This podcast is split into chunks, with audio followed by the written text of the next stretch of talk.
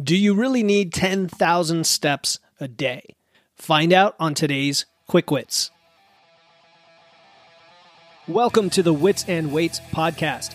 I'm your host, Philip Pape, and this twice a week podcast is dedicated to helping you achieve physical self mastery by getting stronger, optimizing your nutrition, and upgrading your body composition.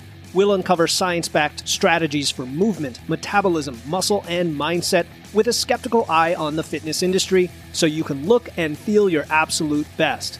Let's dive right in. I often talk about the value of step count, of walking, to increase your metabolic rate, to stay active, to improve your overall health, to reduce your resting heart rate.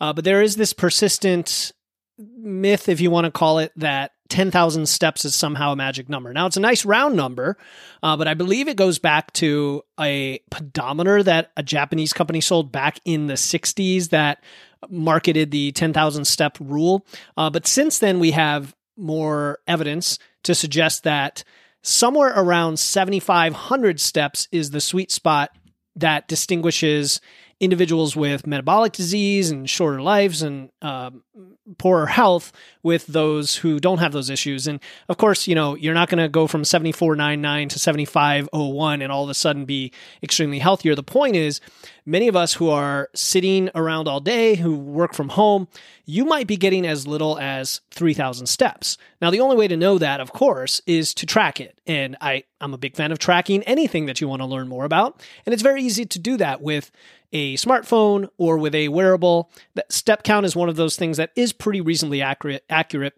and it's good enough. So once you know how many steps you have, let's say it's 3000, I like adding 2000 steps a day for the next week. Now, 2000 steps is going to burn on average for people about 100 calories. So it's a nice round number.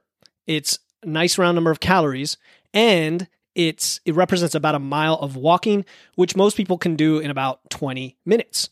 And then once you've got that nailed down for a week or two, you can add another 2000 steps. I would aim for at least 6,000 every day, but optimally around 8 or 10. And so 10 isn't a bad number to shoot for. And in fact, during fat loss, I like to ramp that up to 12.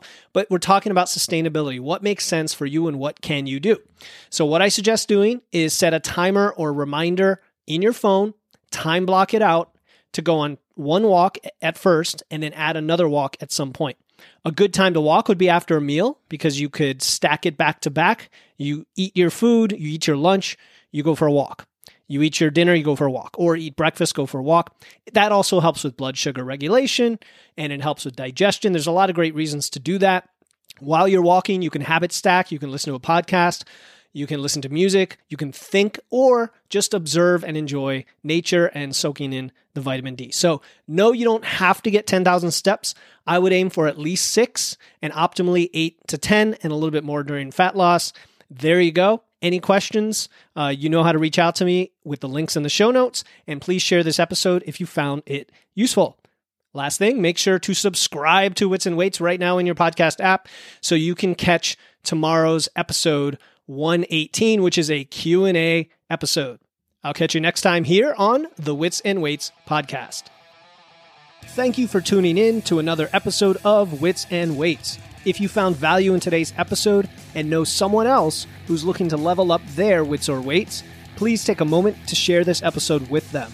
And make sure to hit the follow button in your podcast platform right now to catch the next episode. Until then, stay strong.